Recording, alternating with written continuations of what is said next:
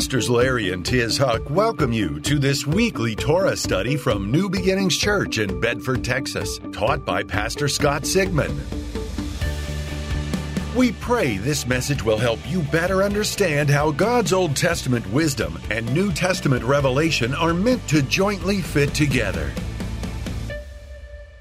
our main goal and objective in studying the Torah portion each week is to understand the Bible from a Jewish perspective and get the, uh, the Jewish input to go along with our Christian input and become Judeo Christians, old and new joining together as it says over here in the big banner Ephesians 2:14 it's always been God's goal to make us into one new man bringing Christians and Jews together. And so uh, yeah we're combining the wisdom of God in the Old Testament and uh, with the revelation uh, that God has given us out of the New Testament, uh, and uh, it uh, just makes for a better Christian life. Who wants a better life? Amen. We all do, of course, and so uh, this is one of the ways to accomplish that. So we're in Torah study number 17 this week. Uh, in Exodus 18 to 20, uh, the uh, uh, Torah studies entitled Jethro, or in Hebrew, Yitro.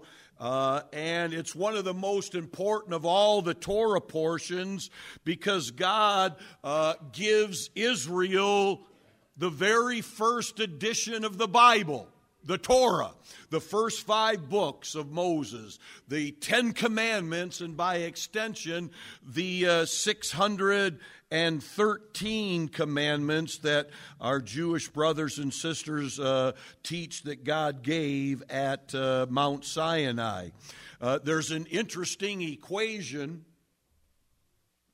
Uh, that the 613 Torah commandments plus the seven commandments that uh, God gave to Noah, the Noahide laws, equals 620, the exact number of letters that are in the Hebrew version of the Ten Commandments that God gave. Isn't that something? Ah, just a coincidence. Praise God. So, uh, uh, God gave the first edition of the Bible. Uh, and it's a living word. All scripture is given by inspiration of God, starting in Genesis 1 1 all the way to the end of the book of Revelation. It's all a living word.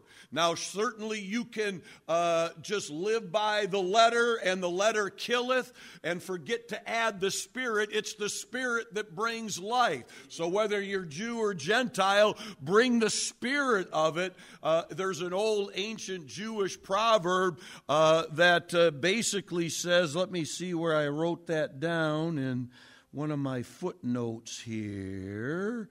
Strictly follow the law but don't follow the law strictly.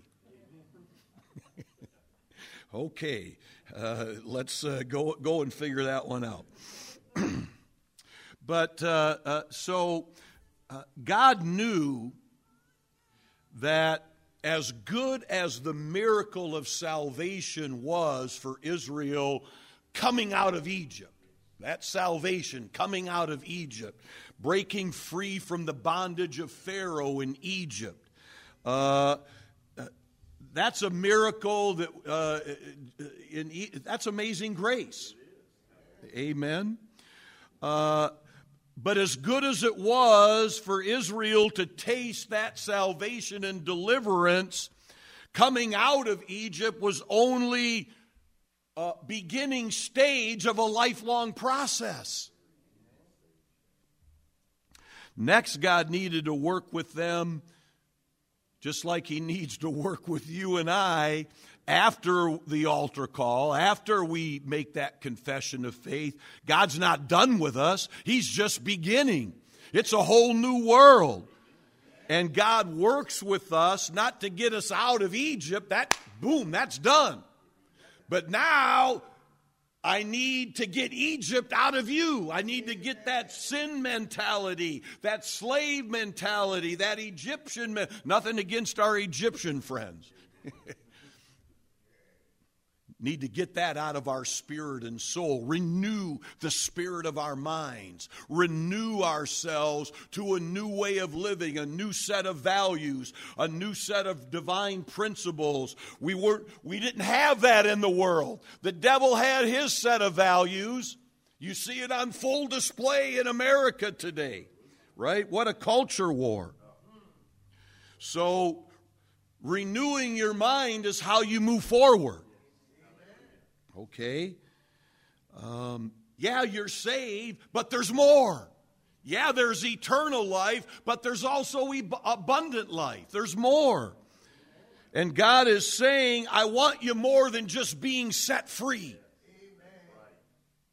I want to teach you how to live free.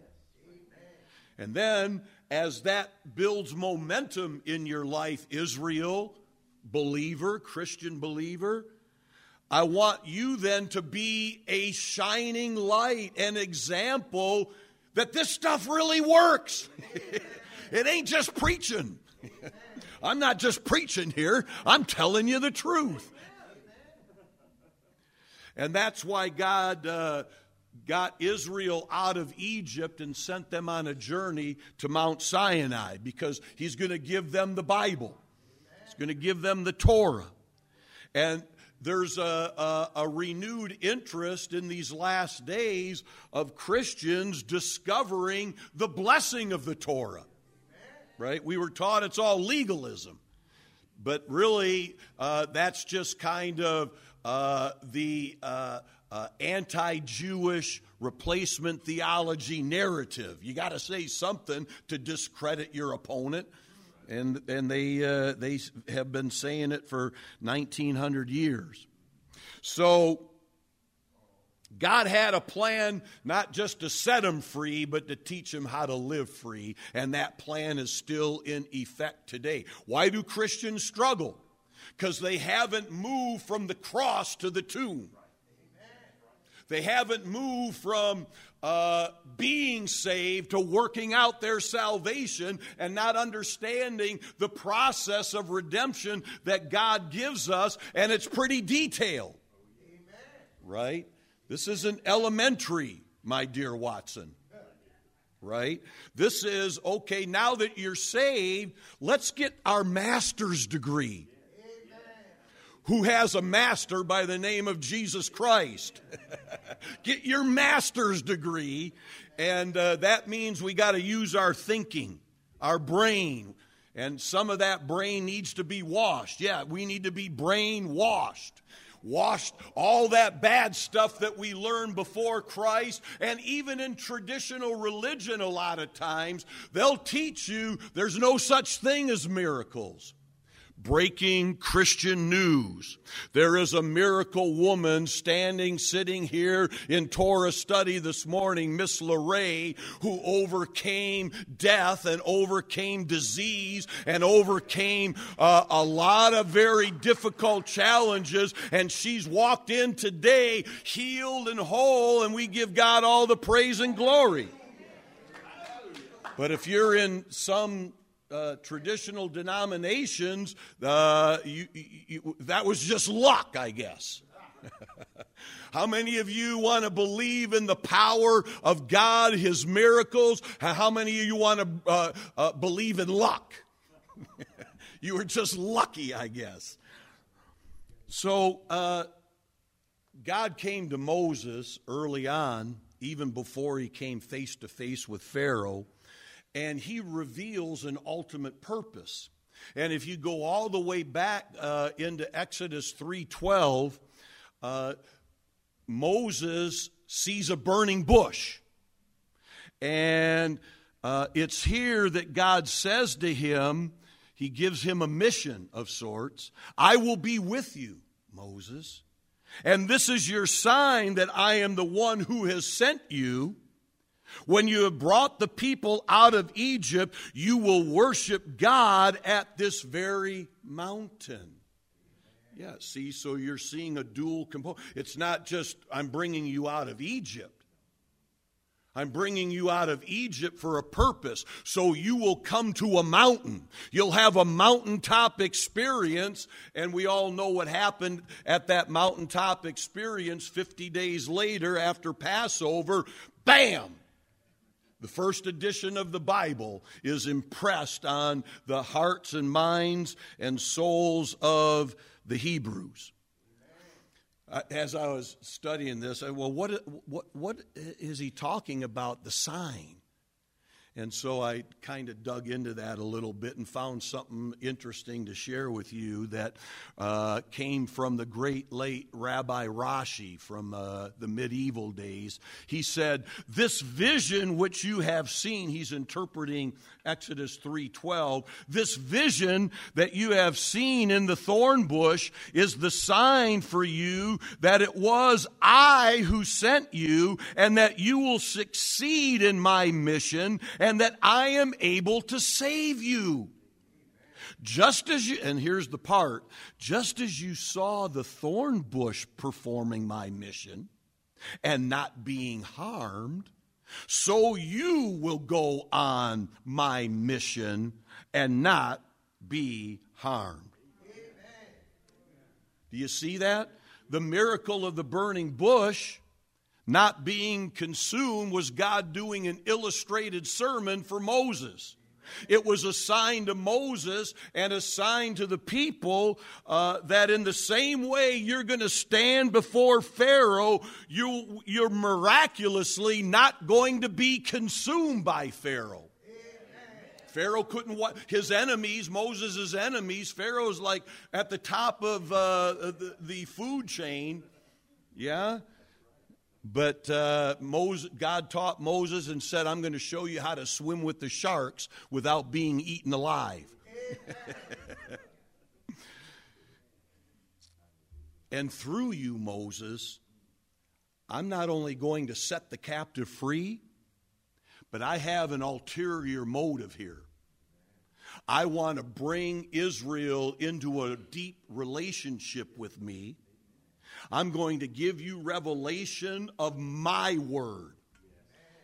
And it's a living word, a spoken word, a word that I'm going to put down in tablets of stone that I want you to transfer into the, uh, into, uh, uh, uh internalize it into your heart. And so Mount Sinai uh, is an epic event in Jewish Christian history. Because right there at the base of Mount Sinai, you have hundreds of thousands of souls standing there and they're engulfed in this epic display. There's shofar blast, there's lightning, there's thunder, there's smoke, there's fire. It's a blazing, it's fire on the mountain. And each individual, 600,000 souls or more, were touched by the presence of God. They all saw it. Wasn't just Moses that saw it. They all saw it. How come Judaism has lasted so long? 3,400 when the whole world's trying to destroy him through crusades and edicts and uh, pogroms and, and inquisitions and holocausts and genocide and seeming and somehow the Jews are because it's traced all the way back they they got a national revelation. Something that America got somewhere along the way back in the early days right and now, 250 years later, you can see we're trying to undo that revelation. We're trying to change and rewrite the history in order that we will not be like Israel was called to be one nation under God. America was called to be one nation under God, and the devil don't like that. So it was a national revelation as well as a personal revelation because they all put their hand on their heart. I pledge my allegiance to everything that God has just said. What I have witnessed, I pledge my allegiance to for the rest of my life. Anybody here do that when you came to Jesus? I pledge my allegiance to the Lamb of God. Come heaven or high water, come hell or high water, I have made my decision. There's no turning back. I have decided to follow Jesus, no turning back. That's faith. Israel demonstrated their faith, we've demonstrated our faith. And, and, and why wouldn't Israel do that? As all of this is unfolding, look at what the Lord says uh, to Moses to tell the people in Exodus 19. They're right there at Sinai. Ten Commandments, all these epic displays of God's power and presence. And in Exodus 19, verse 4, this is from the New Living. You have seen what I did. Moses, tell this to, you've seen what I did to the Egyptians. You know how I carried you on eagle's wings and brought you to myself. Now, if you will obey me and keep my covenant, you will be my own special treasure. Did God actually just say that? Yeah. He, he said that. You'll be my own special treasure from among all the peoples on earth, for all the earth belongs to me. And you will be my kingdom of priests, my holy nation. This is the message you must give to the people of Israel. So, if Israel enters into this covenant, they're going to become God's beloved treasure above every other nation. This is why they're, to this day, God's chosen people. Because in effect, they did receive the covenant. They did pledge their allegiance to the Lord, and as a result, became a special treasure, as God just said. Many of the great rabbis teach that it's here that God is promising that He's going to personally attend to the affairs of the Jewish people himself. He's delegated guardian angels to the other nations, but as for Israel, my treasured people, I'm going to make sure that my hand is upon them and my blessing is upon them myself. Amen. Amen. So obviously, the Jews thought, ah, this is a pretty good deal. I like what I'm hearing. This is what I got with Pharaoh. Hundreds of years of slavery, oppression, brutality, cruelty, and genocide. And now God's saying, I can have all this and heaven too. and so they accepted it by faith. Look at verses 7 and 8, Exodus 19, 7 and 8. So Moses returned from the mountain and called together the elders of the people and told them everything the Lord had commanded him. And all the people responded together, We will do everything the Lord has commanded. Amen. That's faith. Amen. Amen. And the spiritual consequence of what's happening here actually corresponds to what happened to you and I when we received the Lord, when we got born again, uh, when God gave us forgiveness of sins and eternal life. Romans 9, or excuse me, Romans 10, 9 and 10 says, If you confess with your mouth, the Lord Jesus and believe in your heart that God has raised him from the dead, you will be saved. Amen. For with the heart one believes unto righteousness, and with the mouth confession is made unto salvation. That's what Israel did. That's what we've done. Amen. And so it's a shadow of things to come when you study the oh you really Israel uh, they confess with their mouths what they sincere we will do whatever you command us to do. They didn't really understand what was being commanded of them. So by faith, they just entered into this covenant. They didn't, just like a new convert at the altar, they don't know uh, all the ins and outs of what it means. But you know, when you say that sinner's prayer and you're realizing, uh, I'm changing teams here. I'm going from the kingdom of the enemy, the kingdom of the devil, into the kingdom of Jesus Christ. There's a new set of rules, a new set of values. There's all kinds of new things I need to learn and apply into my life. It's a journey, but God said, I will be there for you. You'll be my treasured possession, and I'll see it through. The work I began in you. Amen. Amen. So, the blessing of salvation is not just eternal life, it's abundant life. Amen. Ancient wisdom says that when Israel stood before the Lord, that very first Pentecost, that very first Shavuot, it's Shavuot in Hebrew, the Feast of Weeks, God, uh, as it were, issues a writ of divorce from failure, lack, and limits. This is the Jewish teaching. Well, that sounds like legalism. No, it doesn't. that sounds like a pretty good deal. That what you learned in Egypt, what you learned as slaves, is a mentality that I'm going to set you free from, and I'm going to show you how to walk uh, free from failure, free from lack, free from the limits of, of Egypt, from sin of this world. It goes on to say God will divorce you from the old life. Amen. Amen.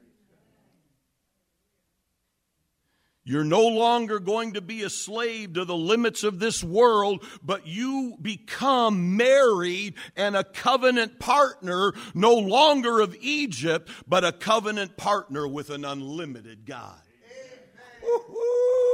Come on, give me more of that. Let that be my mindset. Amen. And look, by the way, every Pentecost, every Shavuot, uh, from that date until now and into the future is called an appointed time. All right?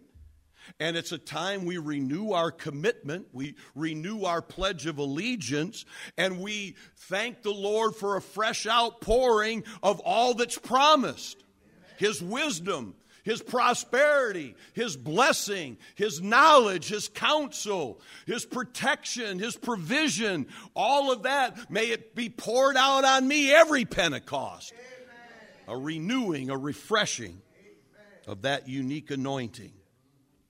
Amen. So, the blessing of the Torah, what does that mean? Christians were taught the Torah was legalism. Uh, this doesn't sound like legalism to me, it sounds like I want some more of that. Can I have seconds? Like those donuts in the back. Can I have some more of that?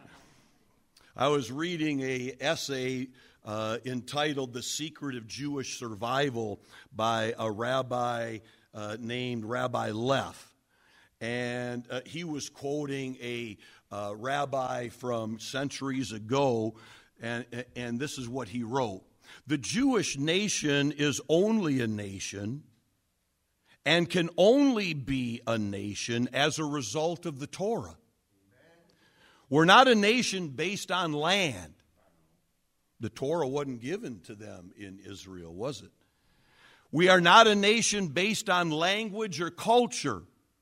If ever there would be a time when Jews would stop caring about the wisdom in the Torah, we would cease to be a nation and would quickly disappear to assimilation.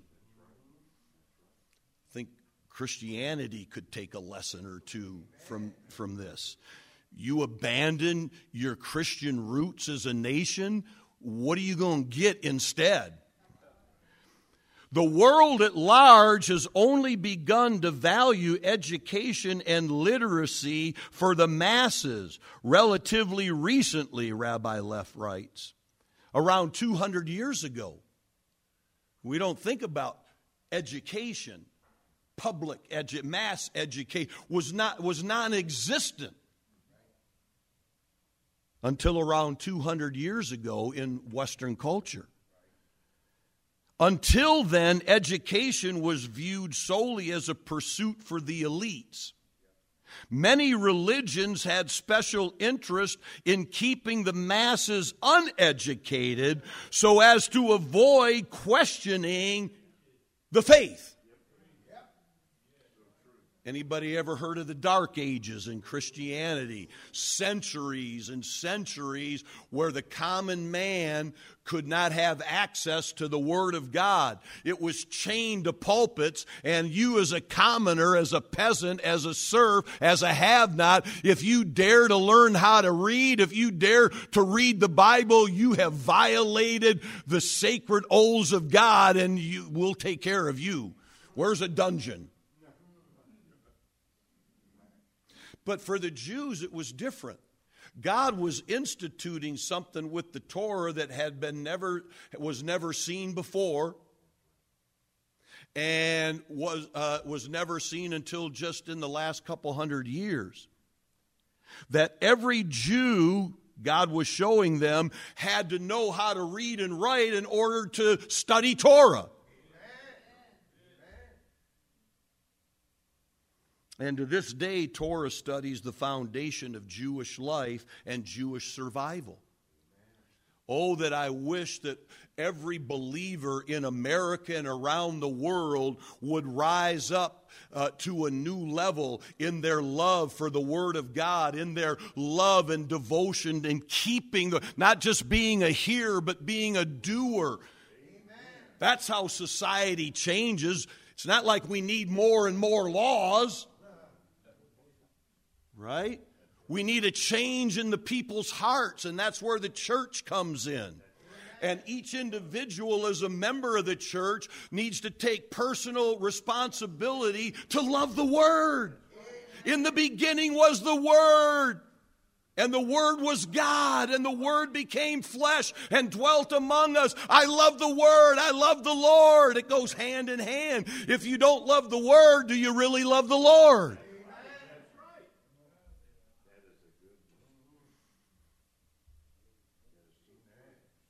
Jesus echoed this very concept in John 8.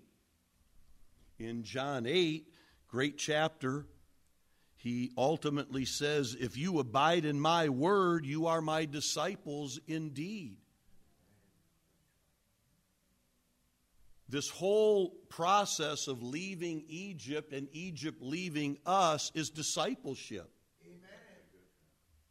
And here's the deal is that God is saying, I want to take you from being a believer in Christ to a disciple of Christ. That's the process. That's the path of redemption. Too many people have stopped at the cross and haven't proceeded to the tomb because it's only at the tomb that you learn how to live a resurrected life.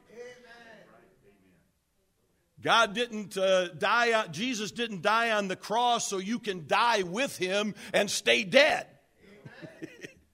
he died on the cross so that you could be resurrected like him and live a resurrected lifestyle uh, uh, where you are uh, uh, living above all the power of the enemy, all the power of the world, all the power of sin. You're coming against it in your prayer life, in your lifestyle.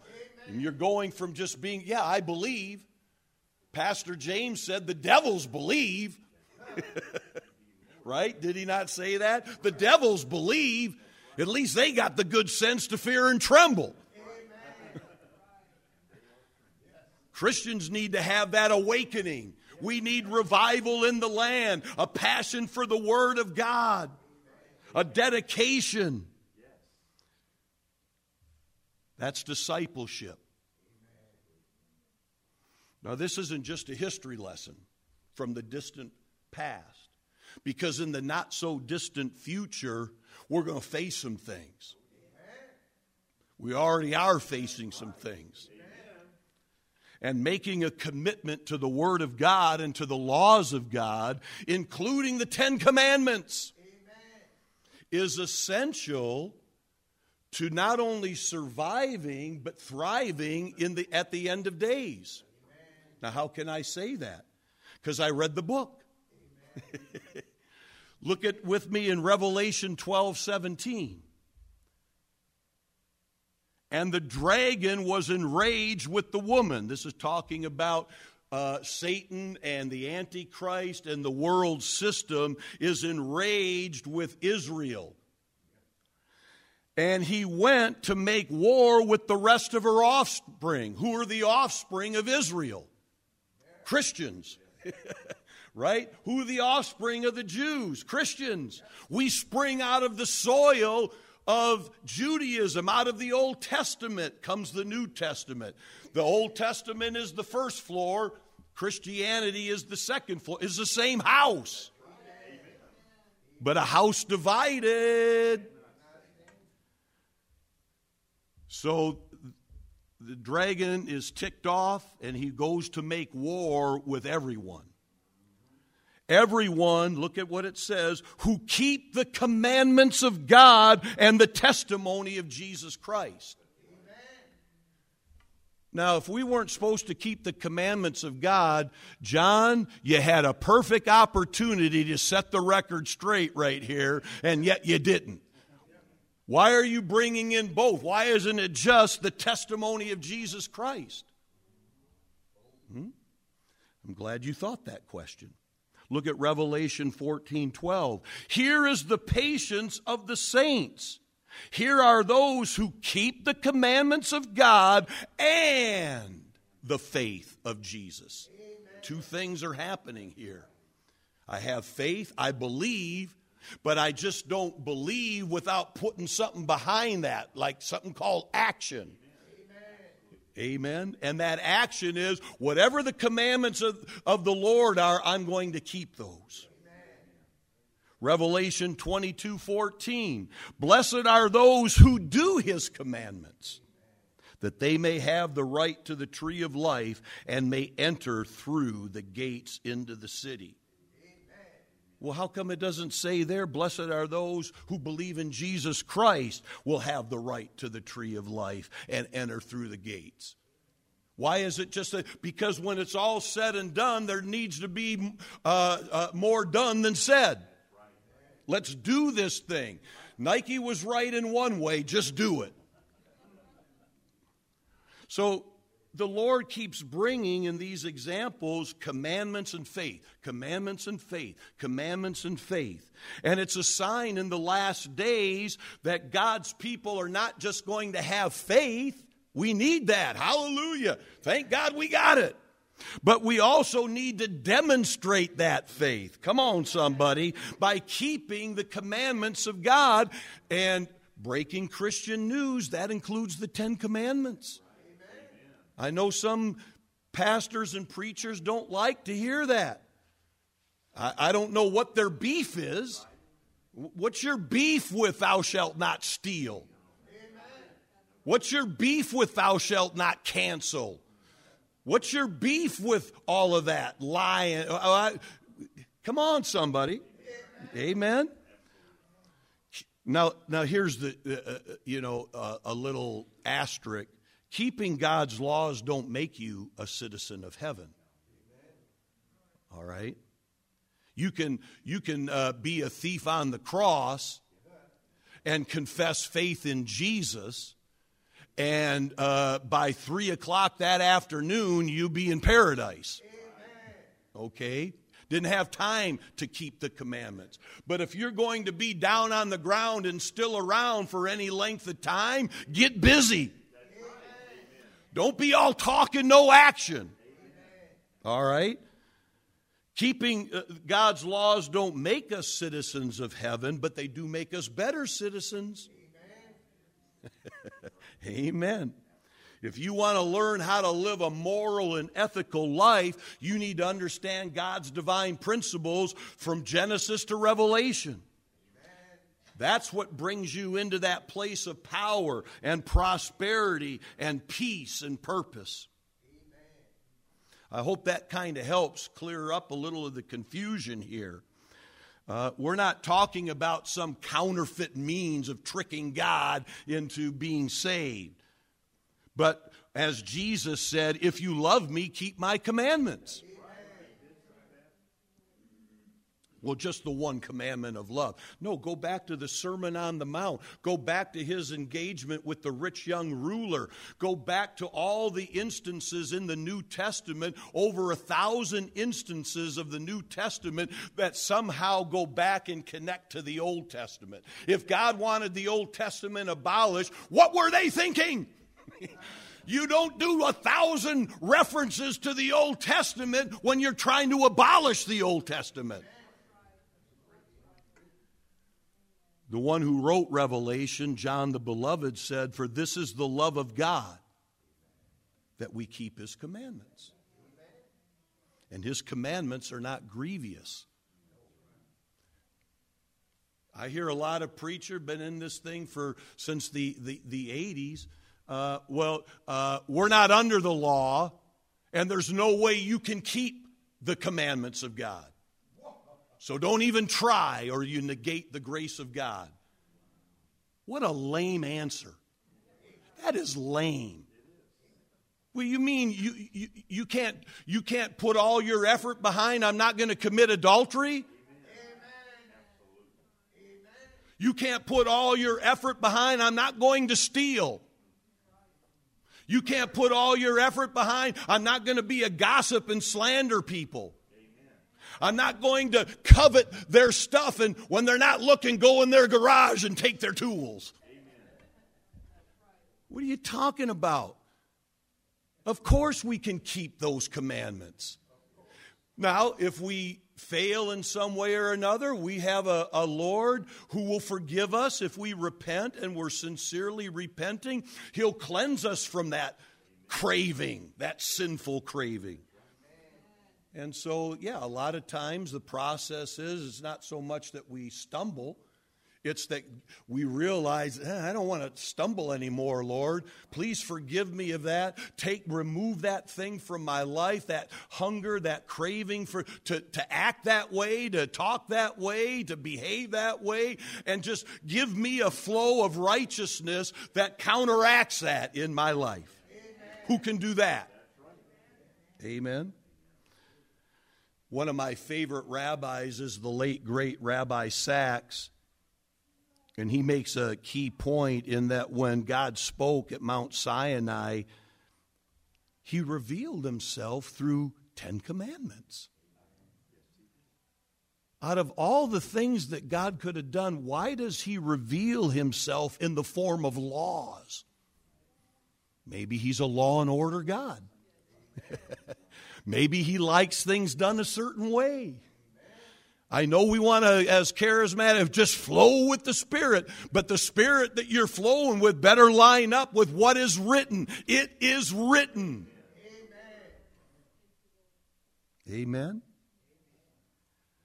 Rabbi said God just didn't give the Jews 613 legalistic mandates. You're going to take it and eat it whether you like it or not. Boy, that wasn't the exchange that was going on there. You're my beloved treasure.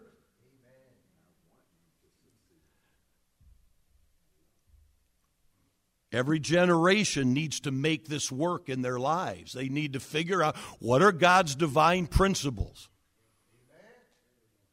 To the Jew, there were 613. How many ever you, you think that apply to you now? Hopefully, there's more than just clean up your room. Every time I told my kids to clean up your, they never did it. The, the, vision that they had for a clean room was much different than the vision I had. So I had to be a little more explicit. Rabbi went on to say it's not just reveal legislation. It's not like God is a bureaucrat and he's at the DMV counter and puts you through all of this aggravation. I've been here. I was number 297. I've been here since 9 o'clock. It's 1.15 and now I get up here and now you're going to tell me things. Uh,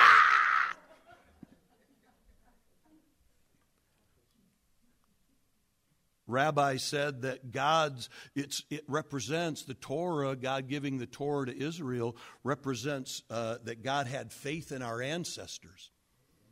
you know, all what's going on there is part of Ancestry.com for you and I, right? He entrusted them with the creation of a society that would become a home for his presence and an example to the world. It's not just a legal code, it's a blueprint for how to have a blessed society. Why are you studying all those laws of God? Because there's divine principles. And if I figure out what that divine principle is, normally with the help of a rabbi, I can figure out with the Holy Spirit working in, is this something I need to pay a little more attention to? Why do I keep taking one step forward and two steps back? Probably because there's a principle that's being violated and my people are destroyed because of a lack of knowledge. You're not going to learn all of it by Friday, right? But when you pledged your allegiance, it wasn't, well, I, am in it until Friday and then I'll see how it goes. Is that your commitment of faith? I'm, I'm in with you, Lord, until Friday, and if things go my way, I'll, I'll be in it for another week or another month. But if things don't go exactly the way I want, I'm out of here. Anybody know somebody that's behaved that way, though? We all know people that have behaved that way. In his essay, Tablets for Living, Rabbi Weiss uh, wrote The covenant is not about obedience to God's orders. Why would a rabbi I thought they were legalistic. Why would he write that? It's not about the adoption of certain customs and practices. The covenant is about the willingness to inhabit a common shared world with God. Wow. Where every aspect and relationship in life is tinged by the fact that it takes place in His all embracing presence. For someone who desires to live in his own space, the covenant is an intolerable burden. Right? That's true for Christian or Jew. Well, praise God as we head towards the finish line here. The Torah doesn't mean legalism. The Torah actually means teachings or pathway. It was never meant to conjure up a negative uh, feeling about the Jewish people and what they hold so dear. One of the, the, the study the secrets of studying the New Testament is to understand that when you see the word law, are you able to make a distinction what that word law really means? Does it mean Torah, teachings and pathway? Or does it mean, as it does in many cases, legalism? What kind of legalism? Man made law. This is the dividing line and how you need to understand that for those of you that grew up in churches that said, We're not under the law. You're not under man made legalism. What do I mean by that? Some of you ladies in here, according to some denominations, will burn in hell for all of eternity by the way you look. You're wearing earrings, you're not wearing dresses, your hair isn't up in a bun. all right, come on, help me now. So you, you've been there.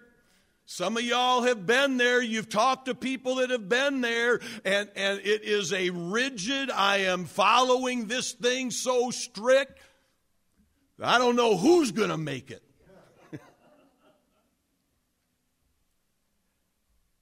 so, the root word for Torah is yara. This is really cool. And it means to shoot straight, to hit the mark, to teach, instruct, uh, and to be a teacher. Torah, Yara. So the Torah in the Jewish mind, and it should be in the Christian mind, is part of our Bible, for goodness sakes. Amen. It's a gift from God that teaches us how to hit the right marks. If we're not if we're losing more than we're winning, it just means we're not hitting enough right marks. And that means we need to reassess the nature of our relationship. What is that?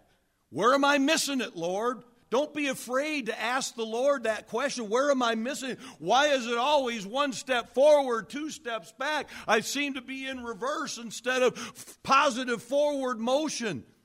Got to got to figure out where where to apply a principle. Amen. So, yeah, there's there's so many things that we could get into, but just for the sake of time, this all leads us into a powerful secret from the name of Yitro. Jethro, the name of this Torah study. It's fascinating that Abraham doesn't have a Torah study named after him. Moses doesn't have a Torah study named after him. Many of the great Bible heroes of the Old Testament don't have a Torah. Why Yitro? Because we know who Yitro is. Yitro is a Gentile. Yitro is from Midian, a pagan nation, and he is a pagan priest in the pagan nation. And somehow Moses lands into his household, marries his daughter, and Yitro, Jethro, is now his father in law. So there's something going on there. What, Lord, what are you trying to tell us here? What are you trying to tell both Jew and Gentile, Jew and Christian?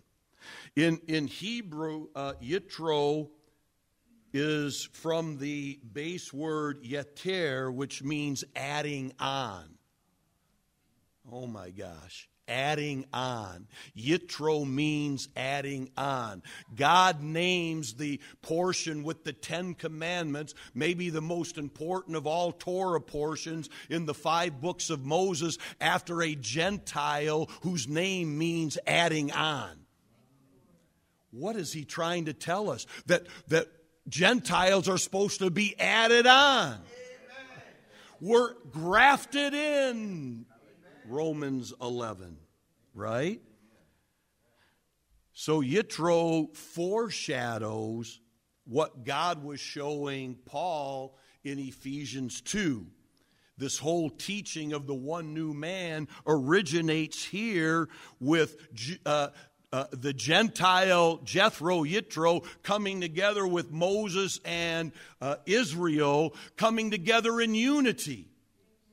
Amen. And it's a picture to you and I of what the pattern and what God wants to accomplish even in these last days. And I'll close with this scripture. In Malachi 4, there's a prophecy about the last days.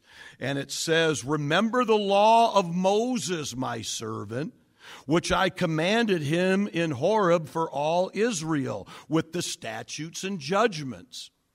Behold, I will send you Elijah the prophet before the coming of the great and dreadful day of the Lord, and he'll turn the hearts of the fathers to the children, and the hearts of the children to their fathers, lest I come and strike the earth with a curse. Last scripture in the Old Testament, in the Christian Old, Test, uh, Old Testament. What's God saying here? There, there's coming a day where the spirit of Elijah is going to be released to announce the coming of the Lord. And as all of that is unfolding, the hearts of the spiritual fathers, which are Israel and the Jewish people in Judaism, are suddenly going to turn back to the Gentiles instead of the Gentiles, get out of here. They're going to be an embracing. And the same for the children. Who are the children here? The offspring. The Christians are going to have their heart return to the Jewish people, to learning the Torah, to celebrating the biblical holidays, to try to understand more about our ancestry, not to be ritualistic or legalistic, but for more revelation. And when that happens, there's going to be a revival. And if it doesn't happen, I'm going to strike the earth with a curse. I choose the blessing, not the curse. How many of you choose the blessing and not the curse? Well, then embrace your Jewish roots and uh, enjoy the journey. Amen. Amen. Well, do you receive that today?